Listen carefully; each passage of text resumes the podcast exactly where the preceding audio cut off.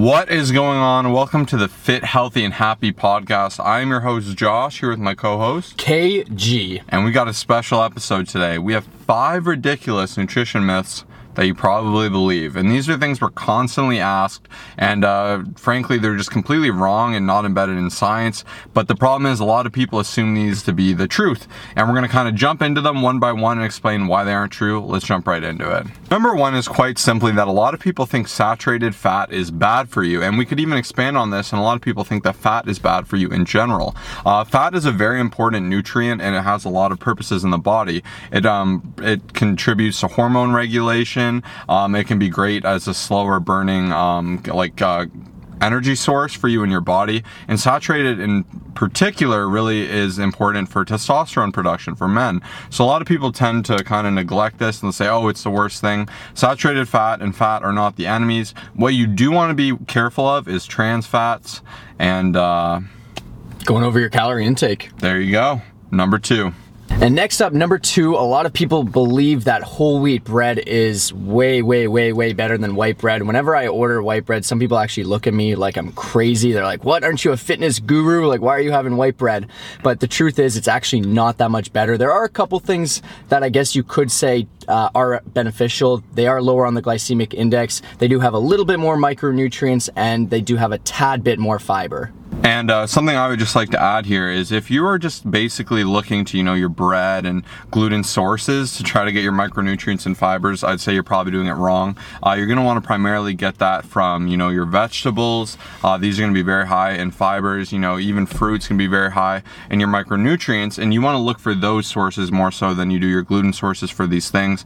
And personally, for me, yes, whole grain is better, but it's not like white grain is inherently bad. You can still get it fortified, once again, like Kyle said, with all these great things and you know you can get it supplemented with other things but to me you know i would rather just eat a ton of vegetables have a really wholehearty diet for the most part and then you know enjoy some white bread because to me it just tastes a lot better it mixes better and i think it's like a lot more fun to have so that's the choice i make but it's up to you it's not as if you know white bread's going to kill you um, yes it might have a little bit more sugar but it's nothing significant Exactly.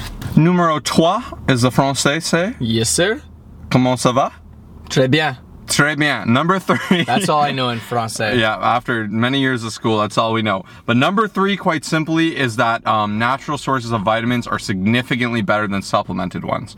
Now, obviously, you know, if you can get something from the root of where it's from, that helps. But at the end of the day, even, uh, you know, I guess it's not so much a vitamin, but creatine, for instance, yeah, sure, I could pound a steak every day, or I could just take the direct extract, you know, have that and have that work. And it's the same with supplemented vitamins. You know, if you're iron deficient, don't think you need to be getting that direct directly from food. You can still have that supplement iron and be good. Saying so, you know, you don't want to just be one of those people that never eats a vegetable and they go, ha ha ha, I'm having um, a vitamin. But a lot of people just have the belief that supplemented vitamins are not good for you at all. And obviously, bioavailability will differ, but for the most part, you know, you should be open to supplementing some of the vitamins you have trouble getting in. Personally, I struggle with potassium, so what I do when I can is um, I'll have some coconut water bananas, but I can't do that every day. So time to time, I will utilize a potassium pill to kind of get that up. Yeah, and even like like Vitagreens or something. Like obviously you want to, I think it's Vitagreens or some type of Yeah, green shake. green, Like whatever. you don't obviously want to depend on that every day, but if you have access to it and uh, you know you happen to have just lower veggies throughout the day, it's not the end of the world, and it actually definitely won't have any negative effects, and will have some good solid positive effects for you. Number four, we got the AC on because we are dying. I'm actually sweating here, but you know, this is some great content for everyone to hear. So, number four is that high salt diets will lead to high blood pressure.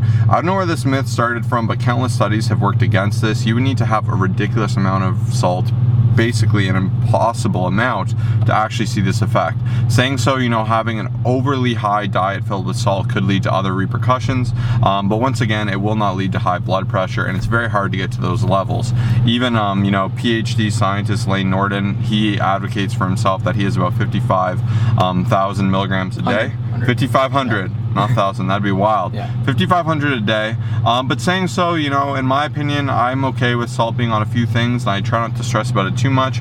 Uh, you know, but if you're pinning over 10,000 a day, I'd probably, you know, look at what you're doing. And obviously, if you can, just limit it, limit your supplemented salt. Uh, I find that's the best way to go. You know, if you can just break the habit of adding teaspoons of salt to things that don't really need it, that'll go a long way. But once again, it does not cause that high blood Yeah, pressure. and obviously, like even just aiming to have a lot of whole foods. But if you have the odd TV dinner and and you and you think that you just like did something absolutely horrible, that is You're not gonna Yeah, die. Your mouth might be a little dry. You might go yeah. a lot, But and you'll need to chug some water. But it'll work out. Your body can flush it out with that water, so it's not something you should go absolutely nuts over. And last but not least, number five, this is probably my favorite one, is you don't need to eat 100% clean to get shredded, to lose weight, to reach your goals, whatever it is. So I just want to quickly address the pyramid of importance for priorities within nutrition. Number one, we have calories. Number two, we have macro, uh, macronutrients. Number three, we have micronutrients.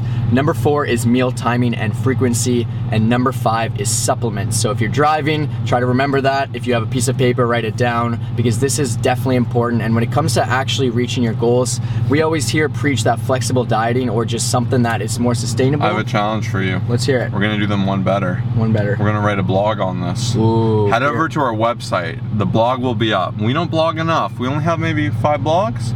Yeah. But uh, we're gonna add a sixth one because so many people ask us, and like we cannot stress this enough. You know, so many people get caught up with these microcosm factors. Yeah. You know, like supplementation, meal timing, meal frequency, micronutrition. Uh, when really, you know, people just have it backwards. So we're gonna do the kind of a pyramid of importance article on the website. We'll also put in uh, the the actual photo of the pyramid that we do use ourselves. Uh, so head over to colossusfitness.com to check that out.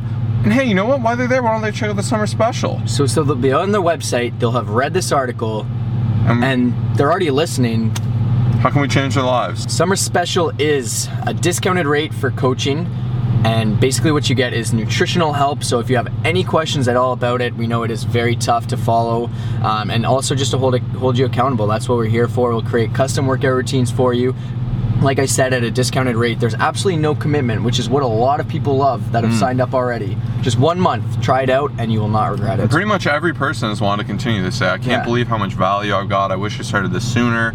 Um, it's just amazing, amazing response so far, and that's why we've loved opening this up. Uh, we don't know how long we'll keep this going. You know, we did close it uh, just a little bit back, and we might close it again soon. Um, but as Kyle always says to me, he says, "Hey, at the end of the day, if we only need to sleep one hour a week, uh, that's what we'll do to take care of these people and get people in the best shape of their lives." Seriously, that's all that matters. Because that's as- how serious we are about helping people, right? Yeah, I may not, I may not follow that one hour, but I'll still get everything out and make sure We that. joke. I get a crispy eight eight hours a day. Maybe we'll do a podcast on sleep one day. should. We That'd should be a good on one, I think. Oh, well, thanks for chilling. Hopefully you learned something, and hopefully you are no longer believing these five ridiculous uh, nutrition myths. Because enough's enough. If we get three messages, that's all I ask for Instagram, on our website, wherever it is. Facebook, anywhere you see Colossus Fitness. Saying that you enjoyed these myths, we will do a round two because there are love it. probably a thousand myths out there, and we'd love to de- debunk more of them. So shoot us a message. You know, the praise really goes a long way. Think of it as like fuel for us, like nitro fuel to Yeah. keep these episodes coming. Because you know we've been getting so many amazing messages, and